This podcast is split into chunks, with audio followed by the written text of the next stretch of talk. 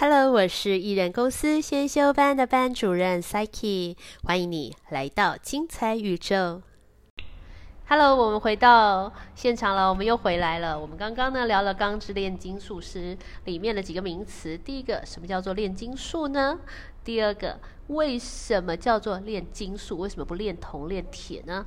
好，如果你没有听到，你要翻回去听。好，第三个是炼金术是里面的一个有名的理论，叫做等价交换。第四个呢，哇，这个是最有价值的哦，就是一即是全，全即是一，这个是炼金术里面很重要的理论，但是大家都不知道如何去理解它。我们提出了，中介提出了一个他自己的理解的这个角度，不知道大家认同吗？接下来我们要往下讲喽。好，那我们再请中继开始吧。那这个刚才讲的都是这个漫画故事里面的一些设定啊，或者是里面一些台词做做衍生。那我们现在就回到这个真实世界中的炼金术。好，在这个传说中，中世纪的时候呢，有一位非常有名的、最厉害的炼金术师啊，他叫做这个。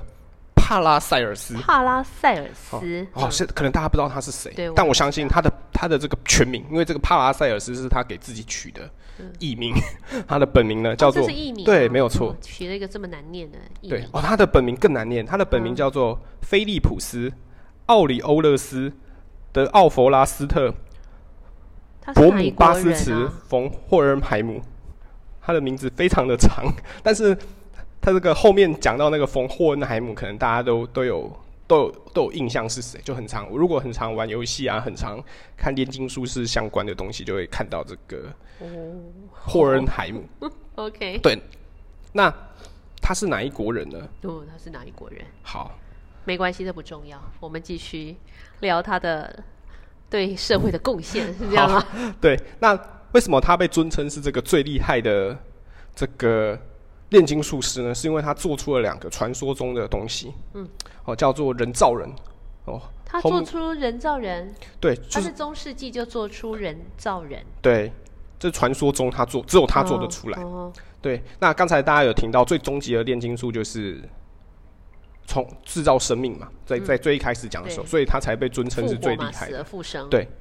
那这个他有写哦，他有写说这个人造人怎么做，我可以跟大家分享一下。怎么做？没有错，他还有讲。他说，只要在在烧瓶里面呢，加入这个男人的精液、马粪、草药，然后密封，透过马粪发酵四十天之后呢，哦，就会产生出一个具有人形的物体。哦，但是因为它还没有肉体，所以得再加入人类的鲜血，然后再放个给他放个四十个礼拜。然后，并且在这个四十个礼拜之内呢，每一天都要加入新鲜的鲜血，让它维持养分。那这样就可以做出一个人造人了。这不难啊，对，是平常很平常的东西，也不需要牺牲什么生命啊。对对对，大家回家可以自己试试看，那 做做出来，你应该有，他是乱说，怎么可能呢？你 只会烧饼发霉吧？对，应该是只会这样子。对，但是它里面有提写到一个东西叫做草药啦，那个草药是什么草药，可能就不知道了。对，那第二个就是这个贤者之石。好，贤者之石呢？是什么东西？很多人说它是一颗石头。嗯，好，它是什么？其实金子。它什么都是。哦。它就是那个等价交换的最原型，它可以换成任何的东西。啊，用它来换换换换换，换出了全世界。对，没有错。所以它就是一个神秘的东西。好的。对。啊，它是生命的起源嘛？它是，嗯，物物就是有价之物的起源。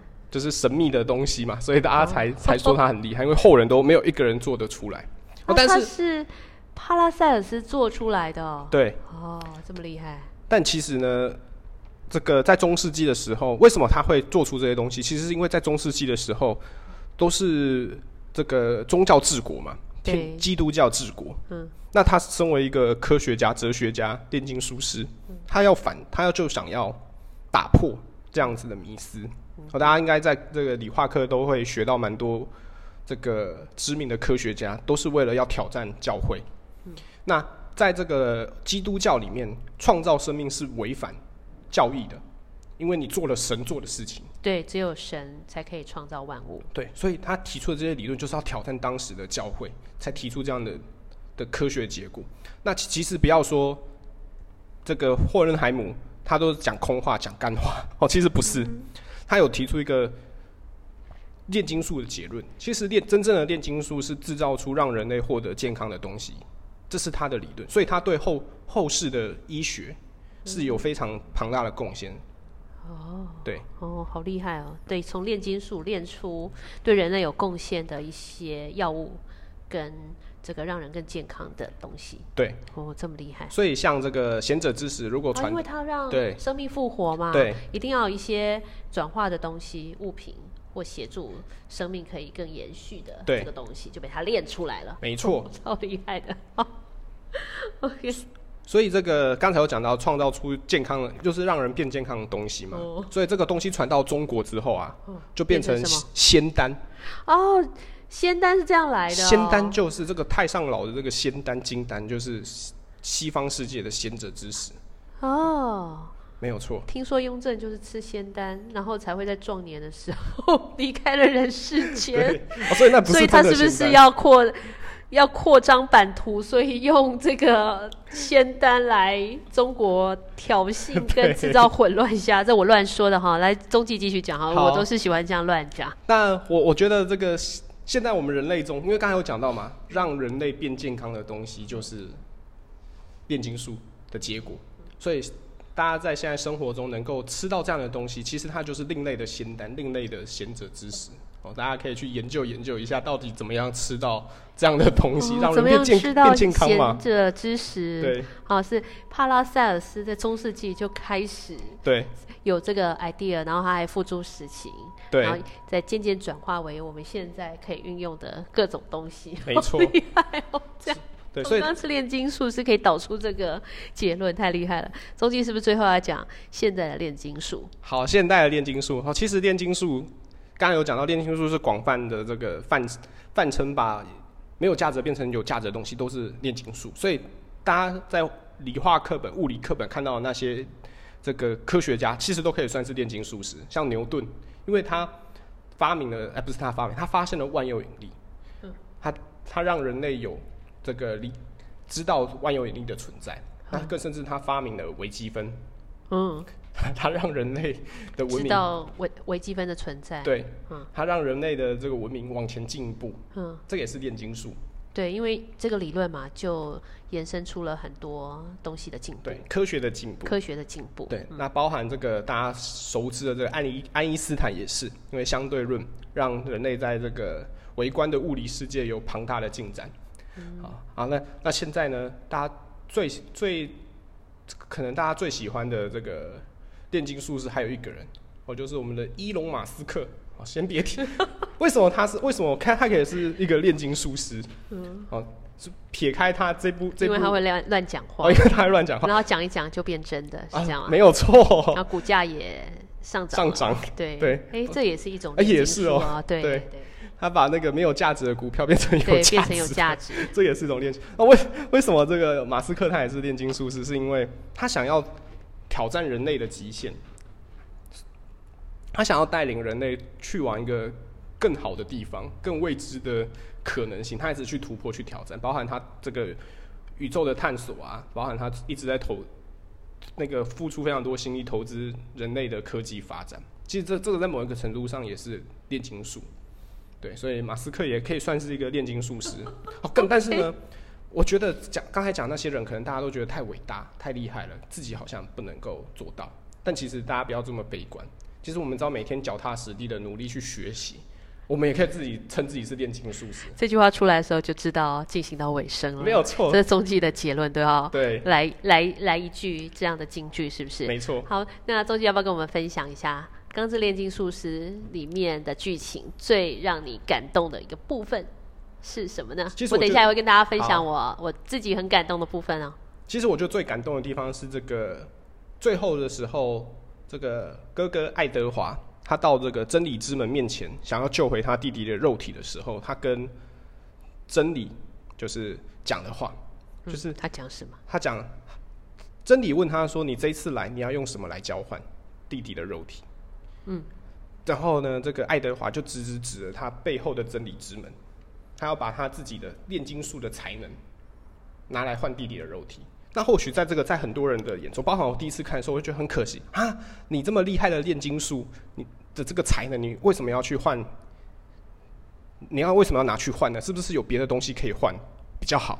但其实这个爱德华，他也他的他也他也这样说，他就说他本来就是一个普通的人，他只是变回普通人而已，所以他并其实并没有失去什么，但是他可以换回他弟弟的肉体。我好感动哦！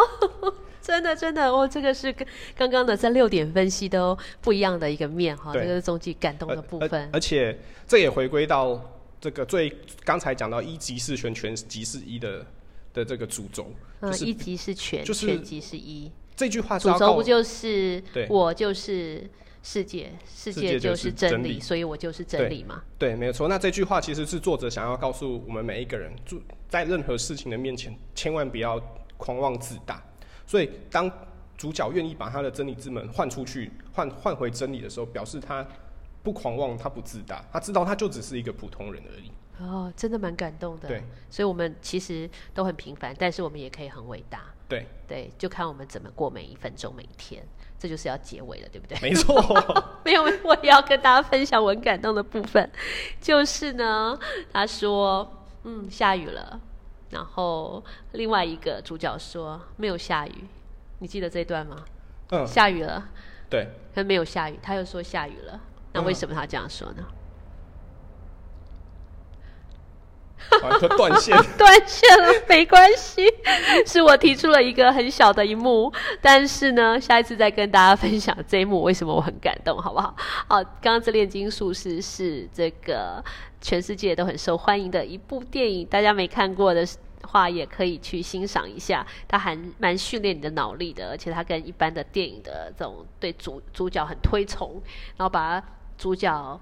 啊，设计成一个一个很厉害的钢铁人那种概念的电影是不太一样的，它是用另外一个角度来描述人生，好不好？对，它它跟这个一般大家传统喜欢的日本王道漫画也很不一样，它不不一样。它的这个战斗系统，它的这个战斗战斗的画面基本上是没有崩坏的，就是怎么说？就是其实你看。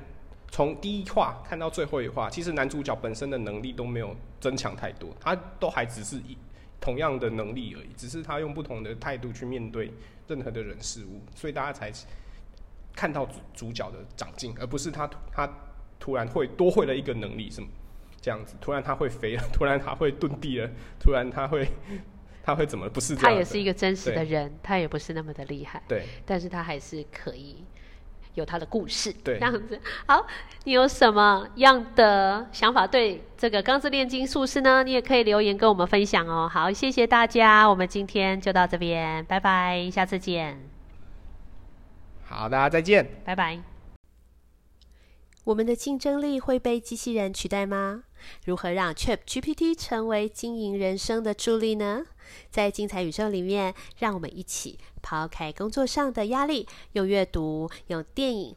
用旅游还有美食来培养思考力、设计力，还有风格力，设计出属于自己的风格人生。你喜欢进行到现在的节目片段吗？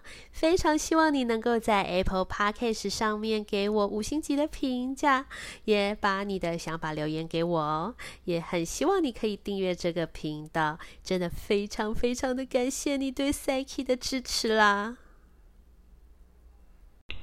！Hello，我们回到现场了，我们又回来了。我们刚刚呢聊了《钢之炼金术师》里面的几个名词。第一个，什么叫做炼金术呢？第二个，为什么叫做炼金术？为什么不炼铜、炼铁呢？好，如果你没有听到，你要翻回去听。好，第三个是炼金术是。里面的一个有名的理论叫做等价交换。第四个呢，哇，这个是最有价值的哦，就是一即是全，全即是一，这个是炼金术里面很重要的理论，但是大家都不知道如何去理解它。我们提出了，中介提出了一个他自己的理解的这个角度，不知道大家认同吗？接下来我们要往下讲喽。好，那我们再请中继开始吧。那这个刚才讲的都是这个漫画故事里面的一些设定啊，或者是里面一些台词做做衍生。那我们现在就回到这个真实世界中的炼金术。好，在这个传说中，中世纪的时候呢，有一位非常有名的、最厉害的炼金术师，啊，他叫做这个帕拉塞尔斯。帕拉塞尔斯。哦，是可能大家不知道他是谁，但我相信他的他的这个全名，因为这个帕拉塞尔斯是他给自己取的艺名，他的本名呢叫做是艺名啊，对，没有错。哦，取了一个这么难念的艺名，对哦，他的本名更难念，他的本名嗯。叫做菲利普斯·奥里欧勒斯的奥弗拉斯特伯姆巴斯茨？冯霍尔海姆，他的名字非常的长，但是他这个后面讲到那个冯霍恩海姆，可能大家都都有都有都有印象是谁，就很常。如果很常玩游戏啊，很常看炼金术士相关的东西，就会看到这个哦霍恩海姆。OK，对，那他是哪一国人呢？哦，他是哪一国人？好，没关系，这不重要，我们继续聊他的对社会的贡献，是这样吗？对，那为什么他被尊称是这个最厉害的这个炼金术师呢？是因为他做出了两个传说中的东西，嗯，哦，叫做人造人，哦，他做出人造人，对，他就是是中世纪就做出人造人，对，这传说中他做只有他做得出来。哦，对，那刚才大家有听到最终极的炼金术就是从制造生命嘛，在在最一开始讲的时候，对所以他才被尊称是最厉害的。而复生，对那这个他有写哦，他有写说这个人造人怎么做，哦，可以跟大家分享一下。没有错他还有讲哦。他说，只要在在烧瓶里面呢加入这个男人的精液、马粪、草药，然后密封，透过马粪发酵四十天之后呢，哦，就会产生出一个具有人形的物体。哦，但是因为它还没有肉体，所以得再加入人类的鲜血，然后再放个给它放个四十个礼拜，然后并且在这个四十个礼拜之内呢，每一天都要加入新鲜的鲜血，让它维持养分。那这样就可以做出一个人造人了。这不难啊，对的是平常很平常的东西，也不需要牺牲什么生命啊，对，对，对，大家回家可以自己试试看，那 做做出来，你应该哪有？他是乱说，怎么可能呢？你只会烧饼发霉吧？对，应该是只会这样子。掉，对，但是它里面提写到一个东西叫做草药啦，那个草药是什么草药，可能就不知道了。哦，对那第二个就是这个贤者之石。好，贤者之石呢是是什么东西？很多人说它是一颗石头。嗯，好，它是什么？它会其实变金子它什么都是，哦，它就是那个等价交换的最原型，它可以换成任何的东西。然后用它来换换换换换，出了全世界。对，没有错，所以它就是一个神秘的东西。好的，对，啊，它是生命的起源嘛？它是嗯物物就是有价值物的起源。就是神秘的东西嘛，所以大家才、哦才说他很厉害，因为后人都没有一个人做得出来。但是是帕拉塞尔斯做出来的哦。对，哦，这么厉害。但其实呢，这个在中世纪的时候，为什么他会做出这些东西？其实是因为在中世纪的时候，都是这个宗教治国嘛，天基督教治国。嗯，那他身为一个科学家、哲学家、炼金术师，他要反，他要就想要打破这样子的迷思。哦，大家应该在这个理化课都会学到蛮多这个知名的科学家，都是为了要挑战教会。那在这个基督教里面，创造生命是违反教义的，因为你做了神做的事情。对，只有神才可以创造万物。对，所以他提出的这些理论就是要挑战当时的教会，才提出这样的的科学结果。那其其实不要说这个霍恩海姆，他都讲空话、讲干话 哦，其实不是，他有提出一个炼金术的结论。其实炼真正的炼金术是制造出让人类获得健康的东西，这是他的理论，所以他对后后世的医学是有非常庞大的贡献。哦，对。哦，好厉害哦！对，从炼金术炼出对人类有贡献的一些药物，跟这个让人更健康的东西。对，哦，这么厉害。所以像这个贤者之石，如果啊，传因为它让对生命复活嘛，对，一定要有一些转化的东西、物品或协助生命可以更延续的对这个东西，就被他练出来了。没错，超厉害的。好 OK，所以这个刚才有讲到创造出健康的，就是让人变健康的东西嘛。哦所以这个东西传到中国之后啊，就变成仙丹。